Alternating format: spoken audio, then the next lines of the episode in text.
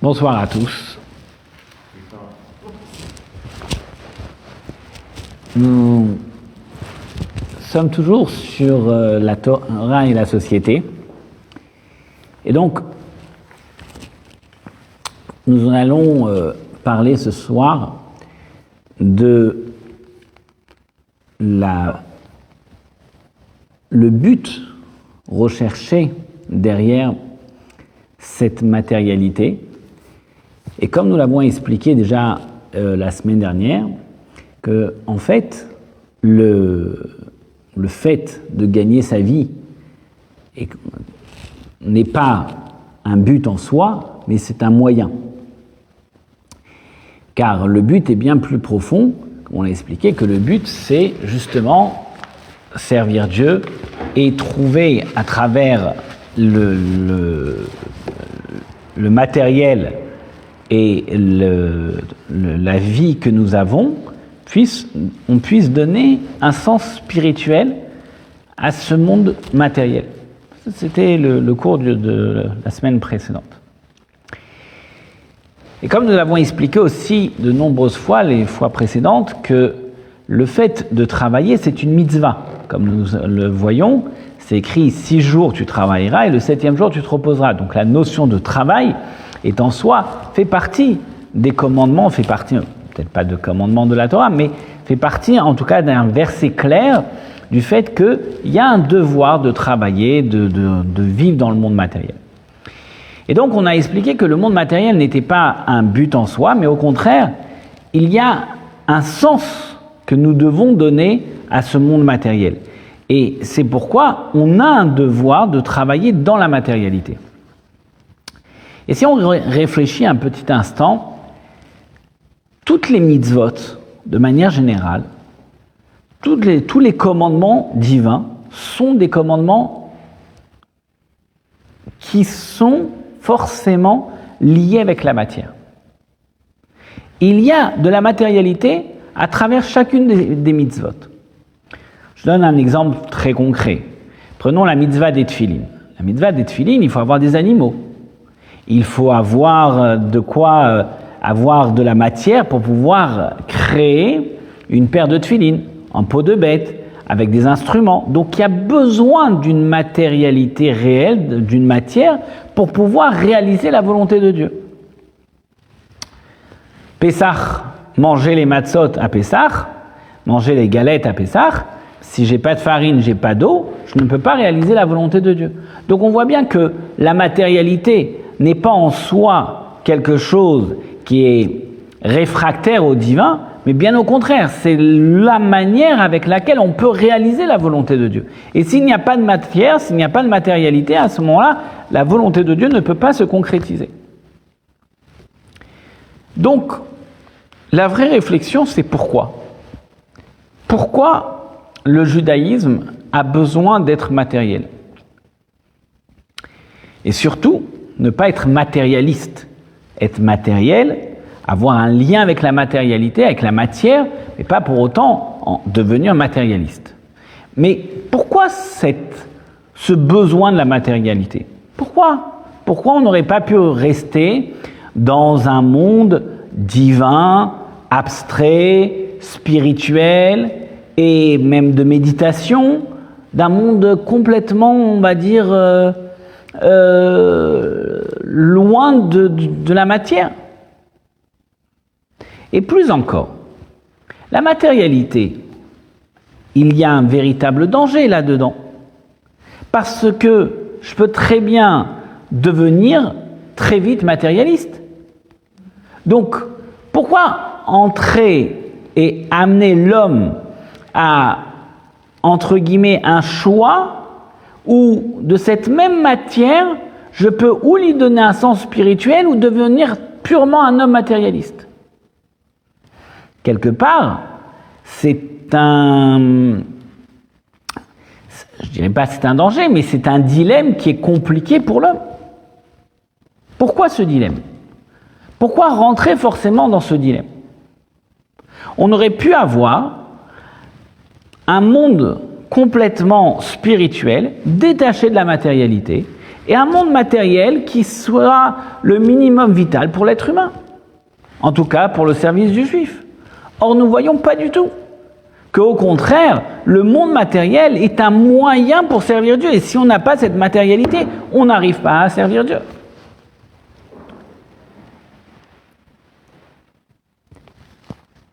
Mais lorsqu'on réfléchit avec encore plus de profondeur,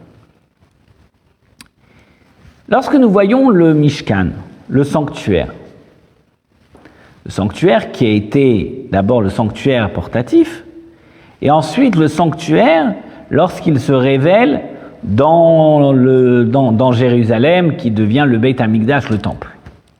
De quoi a été construit le, le, le sanctuaire? Avec quel élément, quelle matière nous avons construit le sanctuaire?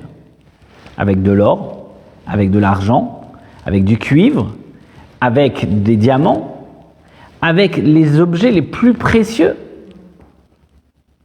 On a pris des, du pourpre, c'est-à-dire des, langues qui étaient avec des couleurs particulières, on cherchait des animaux rares, donc vraiment des matériaux d'un prestige exceptionnel.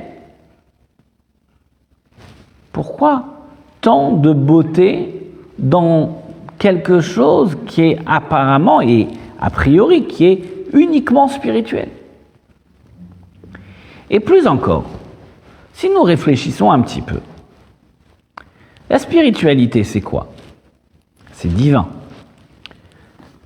Dieu ne se manifeste pas de façon ostentatoire dans le monde matériel.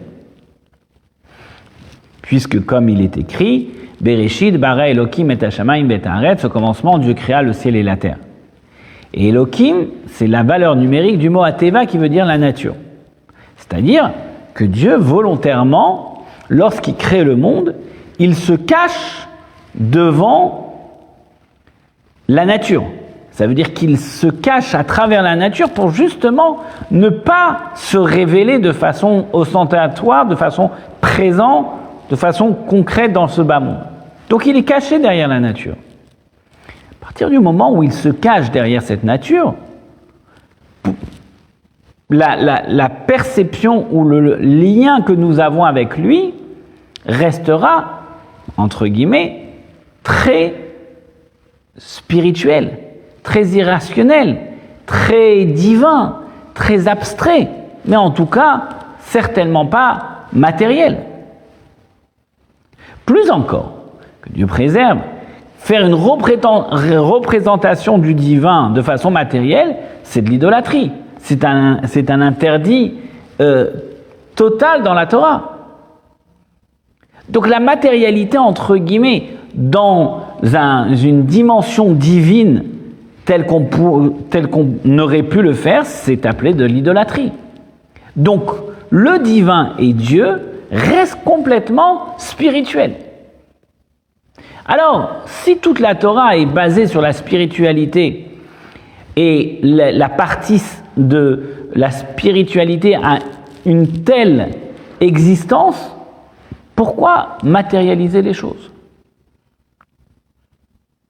Je prends un Sefer Torah. Un Sefer Torah, il est écrit sur une peau de bête, sur un parchemin.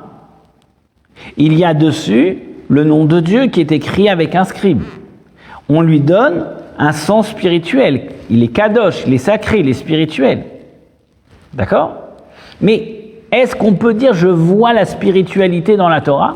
Non, je la, je la vois pas. Je suis pas de mes yeux matériels, physiques, je ne suis pas à même de pouvoir percevoir la spiritualité du Sefer Torah. Ceci étant, il reste sacré. Je le mets dans une arche sainte. Il a, il a toute sa dimension spirituelle. Mais cette spiritualité, je ne peux pas la voir de mes yeux physiques. Pourtant, je ne peux réaliser la volonté de Dieu qui est d'écrire un Sefer Torah qu'à travers une matière. Et s'il n'y a pas la matière, je n'ai pas réalisé la, mitzvah, je n'ai pas réalisé la volonté de Dieu de créer le, le, le Sefer Torah tel qu'il le demande. Donc, il y a un besoin de matérialité. La matière a une véritable importance dans le service du juif. Mais en même temps, en même temps, la, spiritualité reste totalement abstraite. Et donc, c'est là la, question de base, pourquoi ce besoin du monde matériel pour réaliser la volonté de Dieu, tout en sachant que Dieu lui-même, de la manière comment il se révèle dans le monde, c'est de façon cachée, donc de façon spirituelle uniquement. D'accord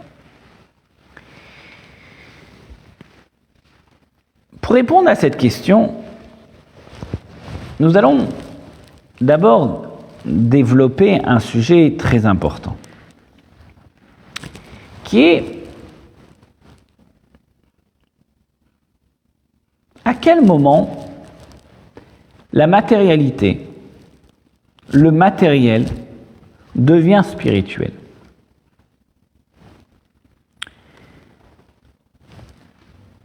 Je vais donner un exemple très concret. Si demain j'ai envie de m'acheter une très très belle voiture, d'accord? Est-ce que je vais dire cette matérialité, c'est une mitzvah? J'ai réalisé euh, la volonté de Dieu de rouler en, en très belle voiture de sport. Non. Il n'y a pas de mitzvah d'acheter une belle voiture. D'accord? Pas une mitzvah d'avoir des dorures à la maison. Pas une mitzvah avoir un toit de façon ostentatoire. Euh, non, pas de mitzvah. Par contre, si dans le temple, je voulais faire les, chérubins ou l'arche sainte qui devait être faite en bois recouvert d'or, j'étais en train de mettre des diamants à la place de l'or, alors là, en effet, j'ai fait contraire à la volonté de Dieu. Si je veux mettre mes tefilines, je ne veux pas les faire en peau, mais je veux les faire en diamant, je n'ai pas réalisé la volonté de Dieu. Donc, il y a une vraie réflexion ici. C'est que nous avons des matériaux nobles, nous avons des matériaux très riches, mais en même temps, mettre ces matériaux pour composer, pour construire mon cube des ou pour, ou, pour euh, faire euh, les chérubins ou l'arche sainte dans le temple, même si c'est bien plus cher et plus noble que de l'or, parce que c'est du diamant, on n'a pas réalisé la volonté de Dieu. Et quelqu'un qui mettra des tefilines en or ou des filines en diamant, même s'ils valent bien plus cher qu'un un cube en cuir, il n'a rien fait. Il n'a pas réalisé la volonté de Dieu. Donc, dans la réalisation de la volonté divine, à travers la matérialité, ce n'est pas toute matérialité qui est à même de pouvoir réaliser la volonté de Dieu.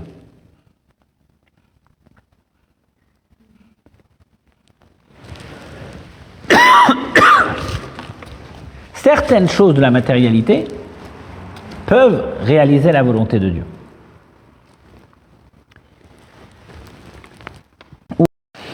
Donc, pourquoi donc, la matérialité, c'est pas tout ce qui est matériel et forcément quelque chose qui est divin et spirituel. Et en, en effet, ce n'est pas moi qui décide de quelle façon je vais servir Dieu. Et si j'ai envie d'en faire euh, une beauté suprême de mes et je vais dire, ben, si je mets du diamant, bien, bien sûr qu'ils seront bien plus jolis que mettre un, cube en, en peau de bête. Et si je réfléchis un instant, oui, en effet. Un cube qui est de la peau tannée, c'est. Il n'y a pas une beauté particulière lorsque je vois un cube de tfiline. En revanche, si sur ces mêmes filines j'étais en train de mettre des petits diamants, bien sûr que j'aurais une beauté bien plus grande que si je prenais un cube avec un morceau de cuir. Et pourtant, celui qui rajoute des beaux diamants, il ne va pas réaliser la volonté de Dieu. Et celui qui prend un cube en peau de bête noire, il réalise la volonté de Dieu. Donc, même dans la matérialité, pas toute la matérialité est une réalisation de la volonté de Dieu. Cela veut dire que tout simplement, la volonté de Dieu ne se réalise uniquement à travers ses commandements tels que lui, il les a inscrits, il les a prescrits. Mais à partir du moment où ce n'est pas lui qui les prescrit, ce n'est plus sa volonté. Et ce n'est plus du divin. Et donc, lorsqu'on réfléchit un petit instant, avec quels matériaux l'arche sainte, les chérubins, dans le temple, dans le Saint des Saints, ils étaient fabriqués? Quel matériau? De l'or. D'accord? C'était fabriqué avec de l'or. Et dans cet endroit-là, on dit que cet endroit était l'endroit, on, explique que la Torah nous dit que c'est l'endroit le plus sacré du monde, jusqu'à tel point que même le grand prêtre, le Kohen Gadol, ne pouvait entrer qu'une seule fois dans l'année à Yom Kippur. C'est l'endroit où Dieu échangeait avec Moïse dans le Saint des Saints, à travers les deux chérubins en or massif.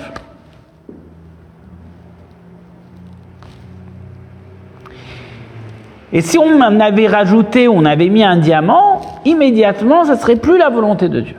Très bien. Réfléchissons un petit instant. En quoi,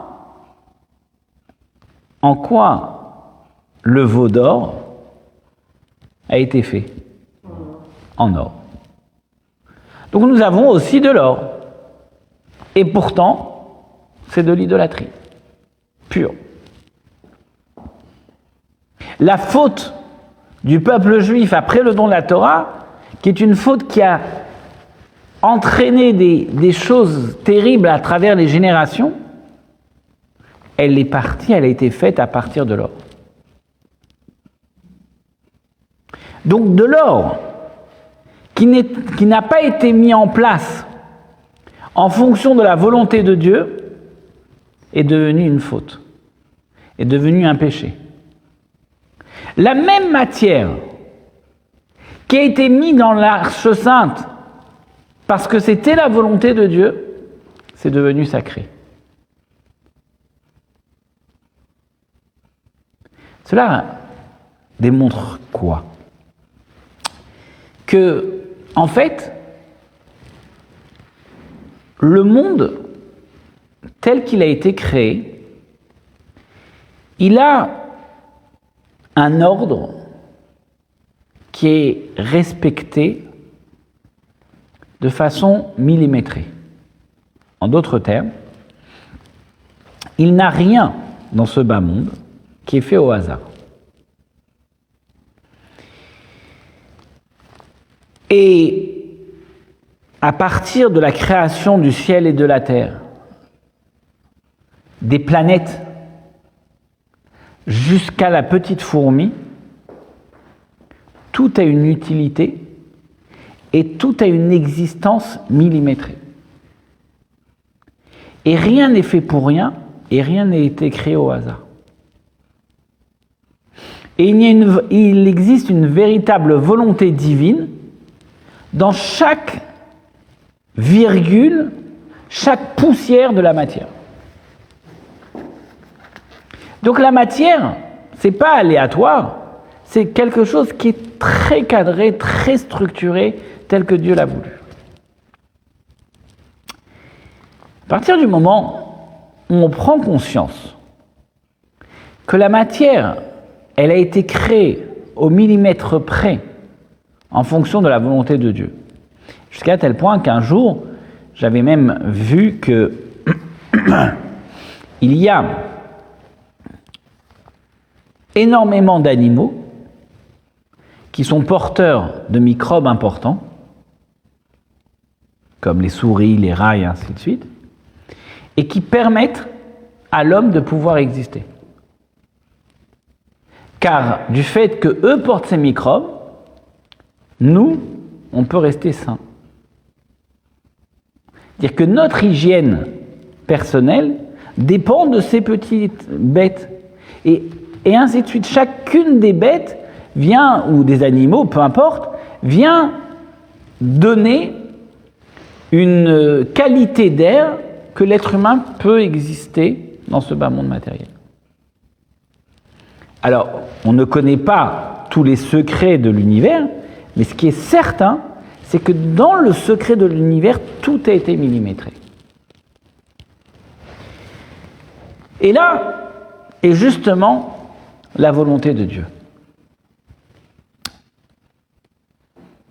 Lorsque il est écrit dans la Chassidoute que lorsque Dieu a voulu créer le monde, alors c'est écrit que Dieu a eu un désir, un désir, une envie de créer un monde matériel. Un, un désir. Quel était le but de ce désir? C'était de réaliser un monde matériel tel qu'on le conçoit aujourd'hui. C'est son désir qui se réalise. Dans ce monde matériel, il donne l'existence à, à tous les minéraux, tous les végétaux, tous les animaux, tous les êtres humains. Et dans les êtres humains, il va prendre une petite partie des êtres humains, en l'occurrence le peuple juif, et il va leur demander de mettre en pratique 613 commandements lui appartenant. C'est ce que nous avons reçu au moment du don de la Torah. Dans les 613 commandements, pour des raisons qui lui sont bien personnelles, il a donné un sens dans sa propre volonté à la matière. Et c'est lui, et uniquement lui, c'est une volonté de, la monarchie, de, la royauté divine, que réaliser sa volonté le premier soir de Pessah, c'est de manger de l'eau et de la farine mélangée pour faire une galette. La matzah.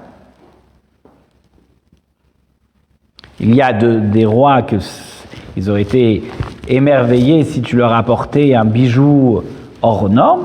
Bon Dieu, il n'a pas voulu un bijou hors norme, il a voulu que le soir de Pessah, on mange de la matzah, du pain azim, qui est composé de quoi? De deux simples éléments qui sont de l'eau et de la farine. Point. Et tu ne dois pas voir de levain et que de cela a été est, une volonté de Dieu que pendant sept jours tu n'as pas de pain chez toi, et ainsi de suite. Non, le pain c'est quelque chose qui est basique, la galette c'est quelque chose qui est simple, mais pourtant, là est la volonté de Dieu. Et la réalisation de la volonté de Dieu, c'est sur des choses qui ne sont pas forcément des grandes choses.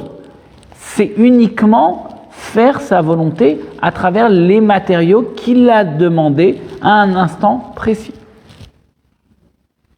Et de la même façon que le monde dans ses éléments, tels qu'ils ont été créés, ils, ont une, une, ils sont utiles à un point que chaque virgule de la planète a sa place et que si une virgule de la planète bougerait, ça pourrait être une catastrophe. Alors la même chose aussi, la volonté de Dieu est de réaliser sa volonté lorsqu'on va manger les matzot le jour de Pessah. Ou lorsque je vais prendre une paire de tefilines qui va être une peau de bête et je vais la peindre en noir et je vais écrire là-dessus, inscrire ce qu'il faut, ce qu'il faut inscrire tel que la Torah me l'a demandé. Et là, je donne un sens à la matérialité. Donc, qu'est-ce qu'il en ressort de tout cela? Que le sens que je donne à la matérialité, ce n'est uniquement le sens que Dieu veut que je lui donne. Ce n'est pas un sens parce que moi j'ai un choix et j'ai choisi de lui donner. En d'autres termes, c'est-à-dire que c'est pas moi qui choisis le sens que je veux donner, comme par exemple si j'avais envie de faire des filines en diamant, ben, je ne fais pas la volonté. Mais en fait, à partir de quel moment je réalise la volonté de Dieu dans la matière, c'est à partir du moment où j'utilise la matière telle que lui le demande. Et ça change tout. Parce que là, ce n'est pas la matérialité qui est un but, mais c'est le but que je, réalise à travers la matérialité. Et c'est pourquoi d'ailleurs que la matérialité, d'accord, ne peut pas être sacrée, ne peut pas être divine, en d'autres termes. Pourquoi? Parce qu'il ne peut pas avoir de représentation de la matérialité de, la spiritualité à travers la matière. Il n'y a pas de représentation. Pourquoi? Parce qu'en effet, la matérialité est un moyen de pouvoir s'élever. Mais en fait, à, quel moment j'élève la matière? C'est lorsque moi, le juif, je suis en train de prendre cette matérialité, de la poser, en l'occurrence sur les tefilines, sur mon bras et sur ma tête. Donc, à ce moment-là, à cette connexion entre cette matière et mon bras, je réalise la volonté de Dieu. Mais les tuilines en soi, si je les pose sur la table et je ne les mets pas sur mon bras, je n'ai rien fait et ils n'ont rien fait. Les tuilines vont rester sacrés, ils sont kadosh, ils sont sacrés certes, mais il n'y a pas de mitzvah qui s'est réalisée, il n'y a aucune mitzvah qui aura été faite. Parce que poser des tuilines sur mon bureau n'apporte aucune importance au fait d'avoir des tuilines sur le bureau. Maintenant, quand je vais les mettre sur le bras, c'est justement quand il va avoir cette connexion entre cette matérialité et, ma, mon action qui va permettre de réaliser sa volonté. Donc qu'est-ce qu'il en ressort de tout cela? Qu'en fait, le matériel doit être au service divin, au service de Dieu, tel que lui nous l'a demandé. Mais pas tel que nous, nous sommes en train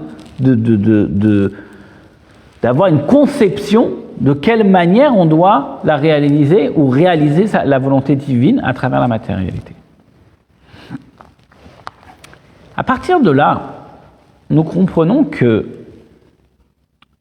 le monde dans lequel nous vivons, il a un sens il a un sens divin et il a un sens commun.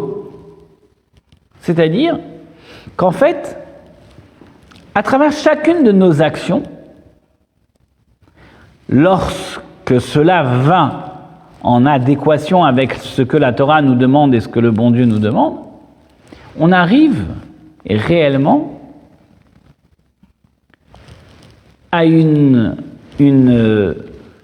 un équilibre de l'humanité, un équilibre universel. Parce qu'en fait, lorsqu'on est en train de, construire pas à pas, pierre à pierre, la volonté de Dieu, on est en train de faire quelque chose qui est juste extraordinaire.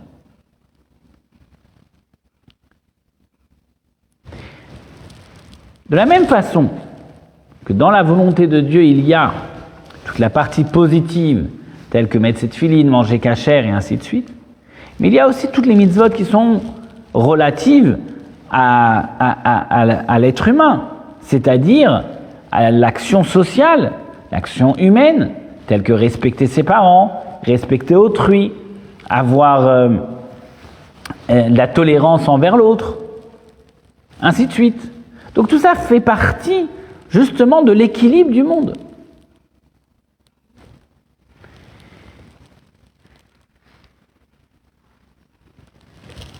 D'un autre côté, il y a aussi toutes les mitzvot qui sont négatives, comme ne pas tuer, ne pas voler. Tout ça fait partie aussi de l'équilibre. Donc, on a quelque chose qui est totalement parfait. Ce qu'il demande, ce qui est demandé, c'est que l'homme réalise la perfection du divin à travers sa volonté. Revenons maintenant à la société. La société, la société dans laquelle nous vivons, la société du monde matériel, la société du travail, dans laquelle nous, on se développe, on évolue, c'est un monde où en fait, il est socialement, on peut être dans la même société, et culturellement, totalement différent. On peut faire exactement les mêmes choses, mais avec deux buts complètement différents. Prenons un exemple très concret. Vous avez deux personnes qui vont travailler au sein d'une entreprise. L'un est célibataire, l'autre a une petite famille. Est-ce que les deux travaillent pour le même but? Dans le même but? Non, pas du tout. Est-ce que les deux font le même métier?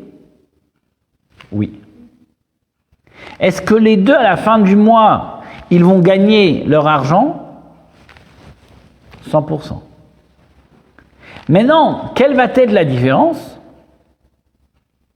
C'est qu'est-ce qu'ils vont faire avec cet argent? Bah, Le célibataire, il va faire euh, une vie de célibataire.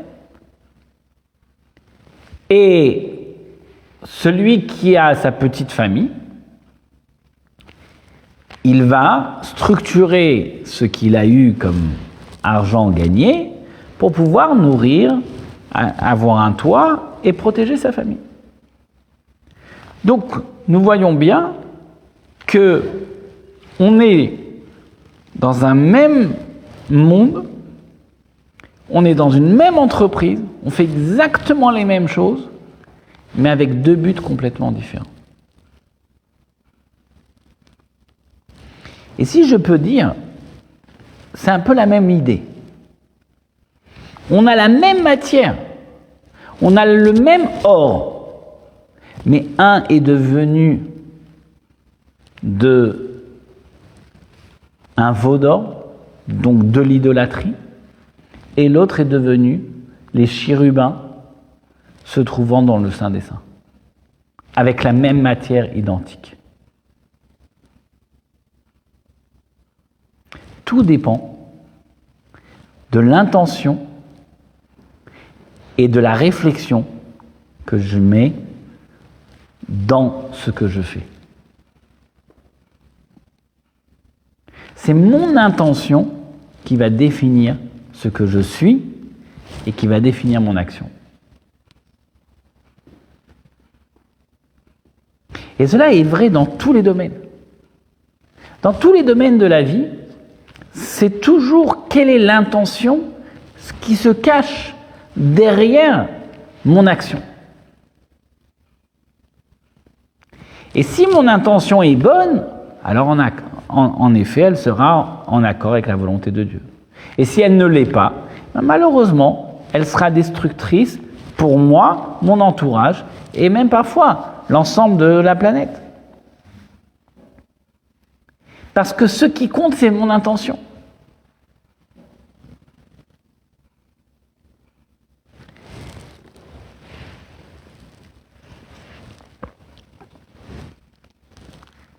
À partir du moment où on prend conscience que justement l'intention réalise ce que je suis réellement, alors la question du départ était pourquoi la matérialité?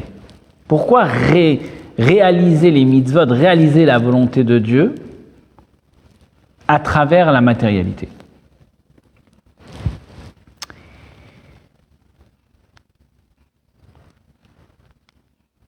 La réponse est toute simple. Comme nous l'avons expliqué, que l'intention est la réalisation de son être. D'accord? Quelle était l'intention de Dieu au moment de la création du monde? L'intention de Dieu, c'était de réaliser sa volonté à travers le fait de créer une demeure pour lui. D'accord? Comme on l'a expliqué, c'est pourquoi il a mis en place les minéraux, les végétaux, les animaux, les êtres humains, et dans les êtres humains, il a pris une partie des êtres humains, il leur a demandé de réaliser sa volonté à travers les 613 commandements qu'il a ordonnés sur le mont Sinaï. Cela signifie quoi? Cela signifie que lorsque je suis en train d'accomplir la volonté de Dieu,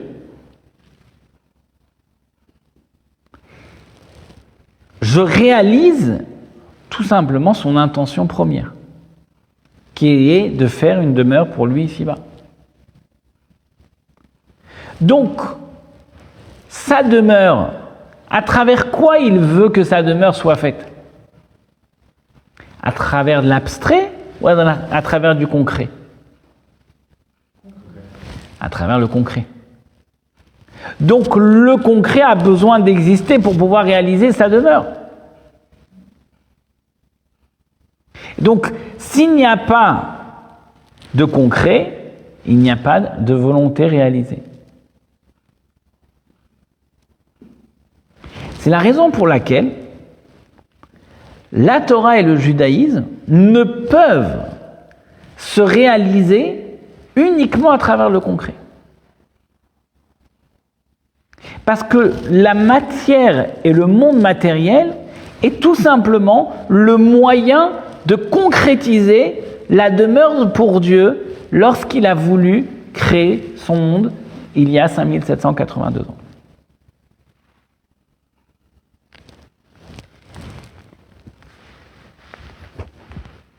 Ce qu'il en ressort, c'est que lorsque je réalise la volonté de Dieu, je la réalise à travers la matière, mais je deviens moi-même associé à sa réalisation. Donc quelque part, en réalisant sa volonté, je réalise quelque part ma propre volonté qui est de rendre grâce, de, remercier, d'être associé à sa création. Comme nous l'avons expliqué la semaine dernière, lorsque Dieu a créé la terre, la terre, il y a dedans un, un potentiel qui peut donner de la végétation. D'accord? Mais la végétation ne peut exister. Le végétal ne peut exister qu'à partir du moment où j'arrose, où il y a de la pluie, où il y a de l'eau. S'il n'y a que de la végétation, s'il n'y a que de la terre sans eau, il n'y aura jamais de réalisation concrète. Donc il y a besoin d'avoir une association entre l'eau et la terre pour avoir un végétal. D'accord? C'est exactement la même, la même action chez l'homme. Dieu, entre guillemets, il a créé un univers, on va dire, de façon purement matérielle, mais il demande à l'homme d'agir pour réaliser cette matérialité. Pour donner une, action qui va pouvoir réaliser sa volonté. Et sans l'action de l'homme, eh ben, tout resterait inerte. Donc, réaliser la volonté de Dieu, c'est se réaliser. Et c'est réaliser le but de la création.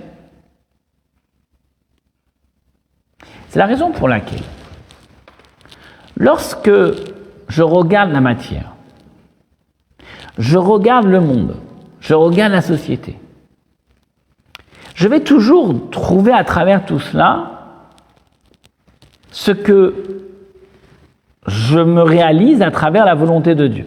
Très bien. Prenons de façon très concrète dans le quotidien. On sait très bien que, par exemple, nous avons, nous gagnons notre argent à la sueur de notre front tous les mois. Très bien. Dans cet argent gagné, Encore une fois, j'en donne un sens divin, un sens spirituel. Je vais nourrir ma famille, je vais leur payer un toit, je vais faire ce qu'il faut pour qu'ils puissent vivre correctement. Très bien. Mais qu'est-ce que la Torah me demande? La Torah me demande que sur cet argent gagné, j'ai un devoir avant ma propre famille, en même temps que ma propre famille, de penser aux pauvres, de penser aux gens qui n'ont pas les moyens. Et la Torah me demande que sur mon gagne-pain, dont j'ai travaillé dur de ma personne de donner le maaser. De donner 10% aux institutions, aux associations, à, des gens qui sont extérieurs à ma famille. Alors, si on regarde la halakha, la halakha dit qu'il faut donner entre 10 et 20%. Maximum 20%, mais pas moins que 10%. C'est quoi la mitzvah du maaser? C'est quoi ce, sens de prendre une partie de mon gagne-pain qui est à moi et je l'enlève de ma famille pour aller le donner aux autres? Pourquoi? Pourquoi cette mitzvah? Pourquoi ce commandement? Pourquoi ce devoir?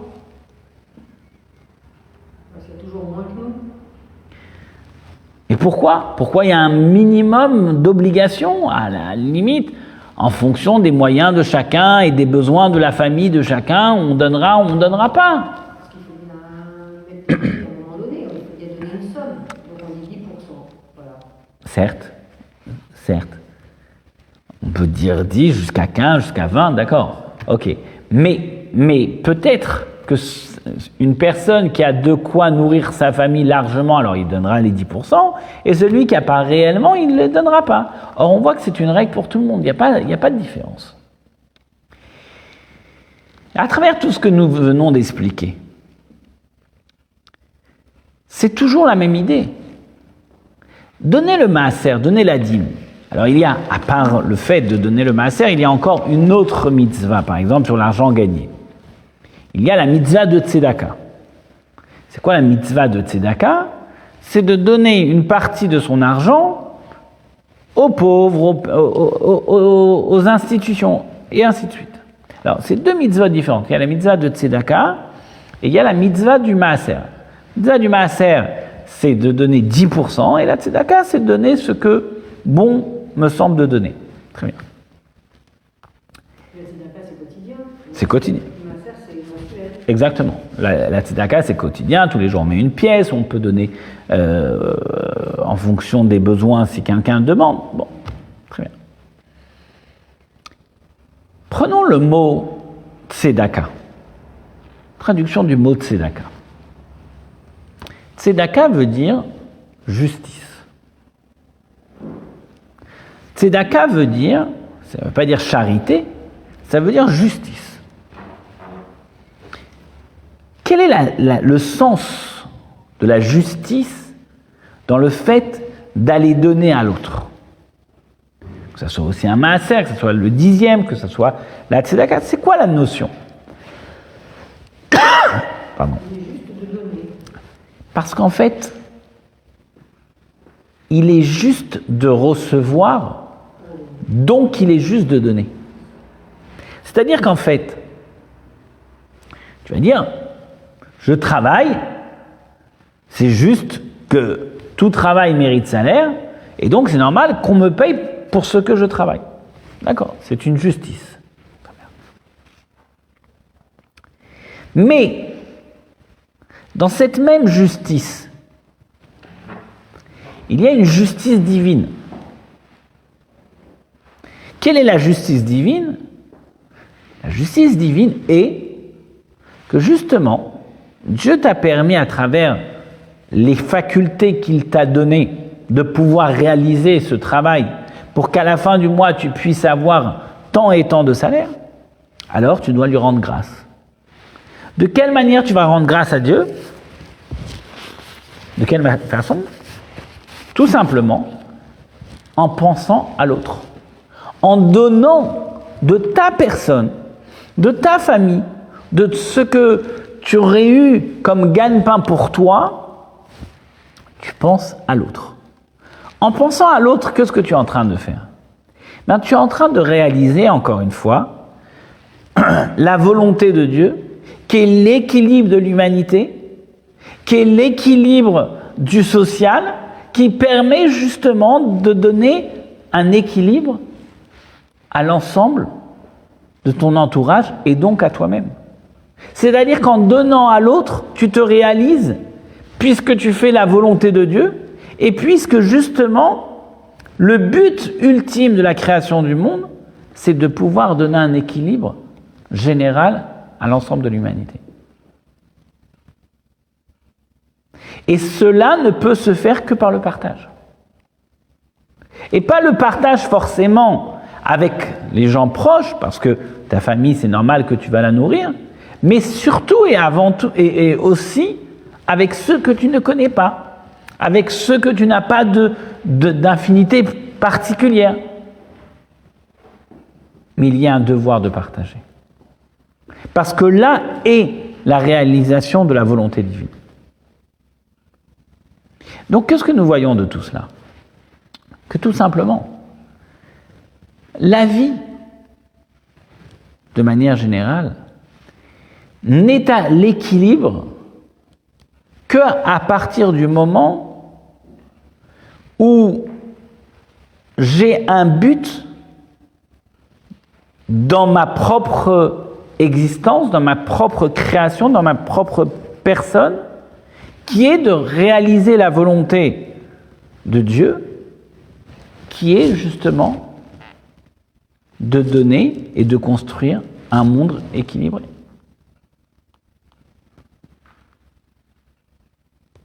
Là est tout mon devoir, là est tout mon travail.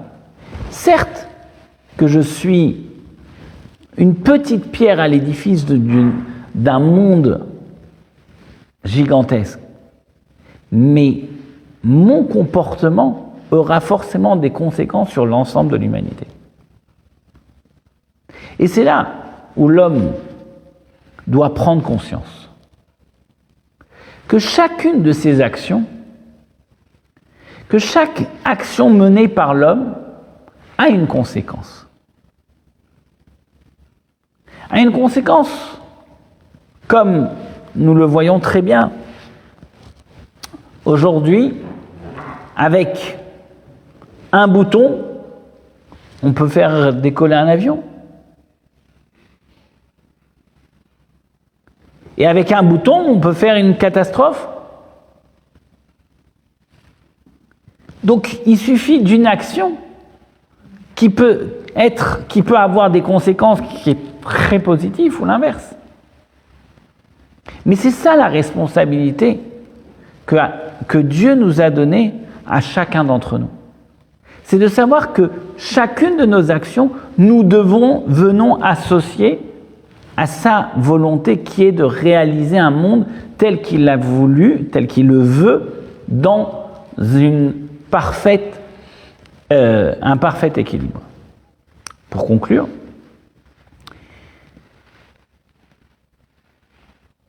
le monde dans lequel nous vivons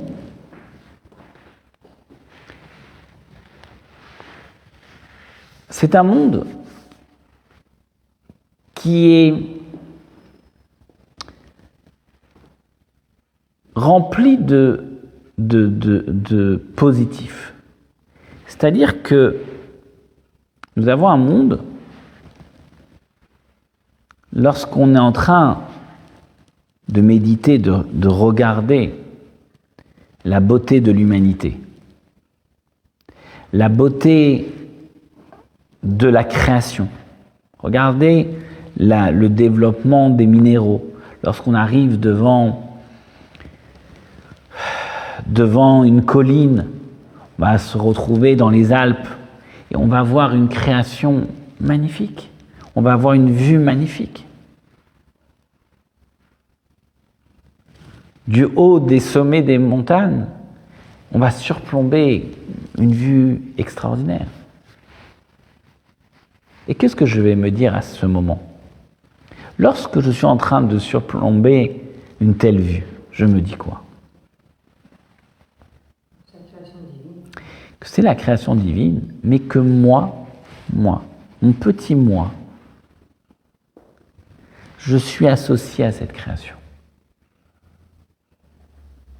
J'ai ma petite part qui permet que tout cela est si sublime.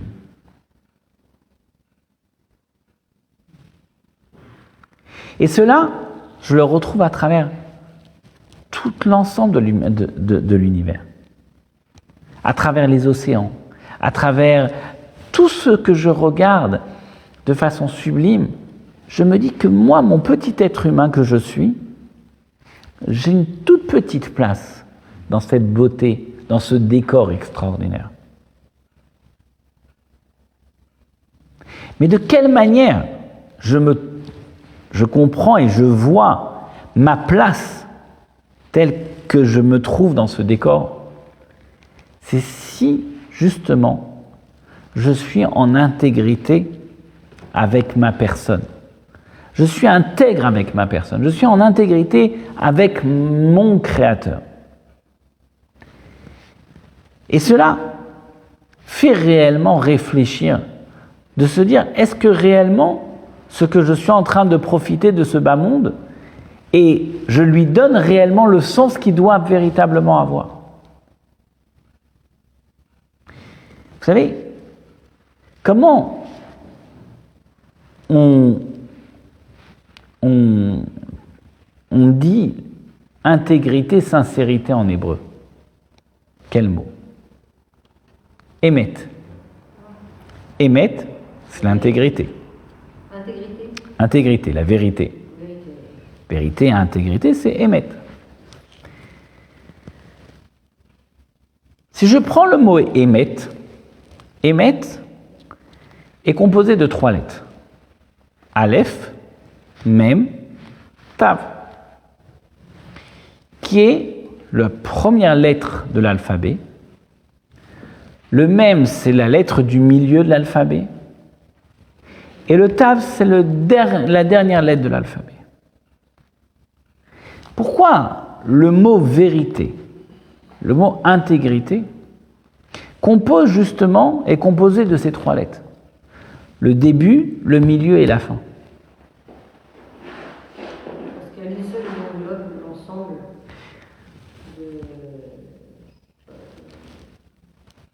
Parce que la vérité est l'ensemble de, cet univers. C'est-à-dire que dans le mot émet, on ne trouve à travers cet univers qui a été créé par Dieu que de vérité. Ceci étant, moi, mon petit être, dans cette vérité qui a été créée par Dieu, dans cette immensité si sublime, où est mon propre émette Est-ce que moi aussi, je suis intègre du début au milieu jusqu'à la fin. Est-ce que je suis le même dans ma même intégrité lorsque je suis au travail, lorsque je suis père de famille, lorsque je vais, euh, vivre avec mon conjoint? Est-ce que j'ai toujours cette même intégrité en continu? Et de la même façon que quand je vois cet univers, et je retrouve ce émettre, parce que si je vais en septembre devant les océans, je vais revenir au mois d'août ou je vais revenir au mois de juin, on est en continu. L'océan est toujours la même. L'horizon est toujours la même. Je reviens en, en, 1800 ou en 1500 ou en 1400 ou en moins 2000, je t'ai toujours dans la même les mêmes eaux, la même mer. Rien n'a changé d'un iota. Je regarde les grandeurs des, montagnes les plus sublimes, fait 1000 ans, 2000 ans, 3000 ans, toujours à la même place. Ils sont en intégrité totale avec leur créateur. Ils sont en constance en continu. Il n'y a pas d'arrêt.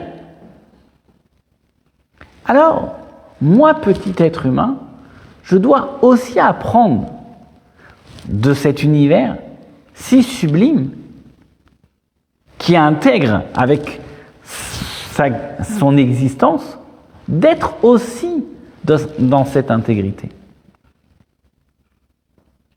Ceci étant, il y a une grande différence. Car l'univers est inerte, n'a pas de volonté propre, n'a pas véritablement de libre arbitre, parce que euh, Dieu lui a donné, lui a, pas donné véritablement un choix. À la différence de l'homme, où l'homme a oui un choix, certes, mais si je réfléchis un petit instant, qui est bien plus méritant? Une montagne qui est inerte et qui intègre ou un être humain qui est justement a un libre arbitre et il a un choix et malgré son choix, il garde son intégrité. Bien sûr que celui qui est bien plus méritant, c'est l'homme. Parce que malgré son choix, il a su faire le bon choix. Et quand l'homme fait le bon choix, alors cette, ce émettre, cette intégrité qui est en lui, lui permet en continu de s'améliorer en permanence.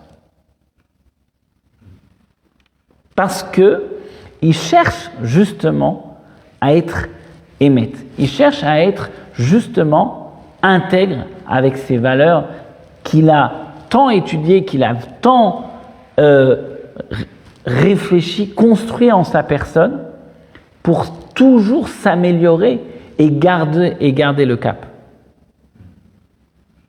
Voilà la définition de l'homme dans lequel il doit arriver à être conscient de sa responsabilité face à l'humanité, face à l'univers, face à ce que Dieu attend de lui en continu. À partir de ce moment-là, à partir du moment où l'homme prend conscience de sa responsabilité, alors forcément, il ne fait que s'améliorer dans ce sens. Il ne peut que avancer dans ce sens. Pour conclure,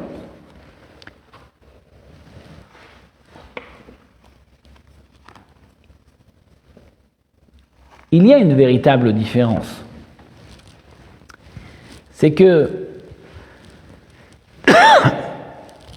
toute l'existence de l'univers, prenons les astres, prenons la faune et la fleur, prenons les minéraux, les végétaux, les animaux, ils ont un code. Ils ont un code.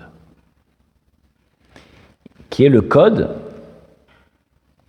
de, leur, euh, leur, de leur existence. Ça veut dire que c'est leur code tel que eux-mêmes ont été créés. Et on sait par exemple que le soleil va se lever à l'est, il va se coucher à l'ouest. Et c'est un code, c'est codifié, ça sera en continu, constamment comme ça tous les jours, les lois de la nature, ils ont été faits de la sorte. Les animaux, ils ont un code, ils sont codifiés, ils feront toujours la même chose. D'accord? Est-ce que l'homme a été codifié Non, il y a le libre arbitre, il fait ce qu'il veut, il choisit. L'homme a été codifié, oui et non. Pourquoi? Parce qu'il y a des choses sur lesquelles il n'est pas codifié. Il y a d'autres où il est codifié. Par exemple, pas seulement social, mais prenons un exemple simple. Est-ce qu'un homme, il peut dire, moi, pendant deux semaines, je ne mange pas? C'est impossible. Non humainement, c'est impossible de vivre. Oui, mais vous savez, le, le, Maïmonide nous dit que le maximum qu'un homme peut jeûner, c'est trois jours et trois nuits. Plus que ça, il ne peut pas vivre. Donc, il est codifié par la faim. Il est codifié par le sommeil. Donc, l'homme a aussi des codes. Par contre, sa sociabilité, son humanisme, ses traits de caractère, cela, son comportement, ça va être sa personnalité. Et de quelle manière il va savoir si oui ou non il utilise ces codes, entre guillemets, qui sont sa personnalité, à bon escient ou non, alors Dieu a mis en place un texte de loi qui est un code de loi, qui est le Shulchan Aruch, pour que l'homme puisse faire le bon choix dans son libre arbitre. En d'autres termes, Les minéraux, les végétaux, les animaux ont été codifiés de facto. Ils n'ont pas besoin d'aller chercher quel comportement avoir, parce qu'ils ont été codifiés comme ça. Ils ne peuvent pas se changer, ils ne peuvent pas être autrement que les codes que Dieu leur a donnés au moment de leur création. Mais l'homme, l'homme, l'être humain, a oui été codifié, mais avec un choix qui lui est propre à sa personne. Et c'est pourquoi, lorsque on prend, prenons le Shulchan Aruch, c'est quoi le Shulchan Aruch? C'est un code de loi. C'est-à-dire que c'est pas que l'homme a été codifié de façon naturelle, mais au contraire, c'est à l'homme à se codifier en fonction des lois dans son libre arbitre et son, son propre choix.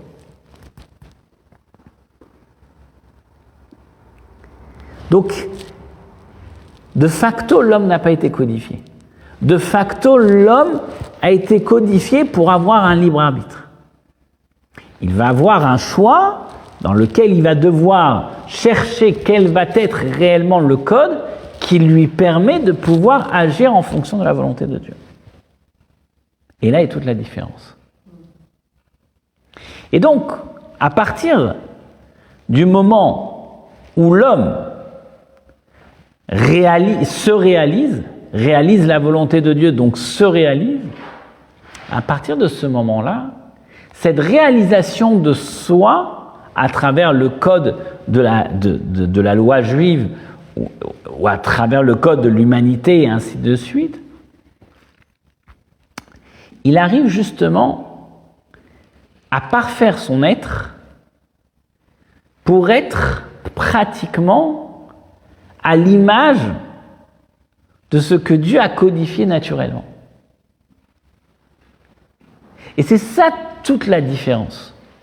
C'est que ce qui a été codifié naturellement n'ont pas d'effort à faire puisqu'ils sont codifiés. Les minéraux, les végétaux, les animaux sont codifiés, donc de toutes les façons, ils n'ont pas d'effort.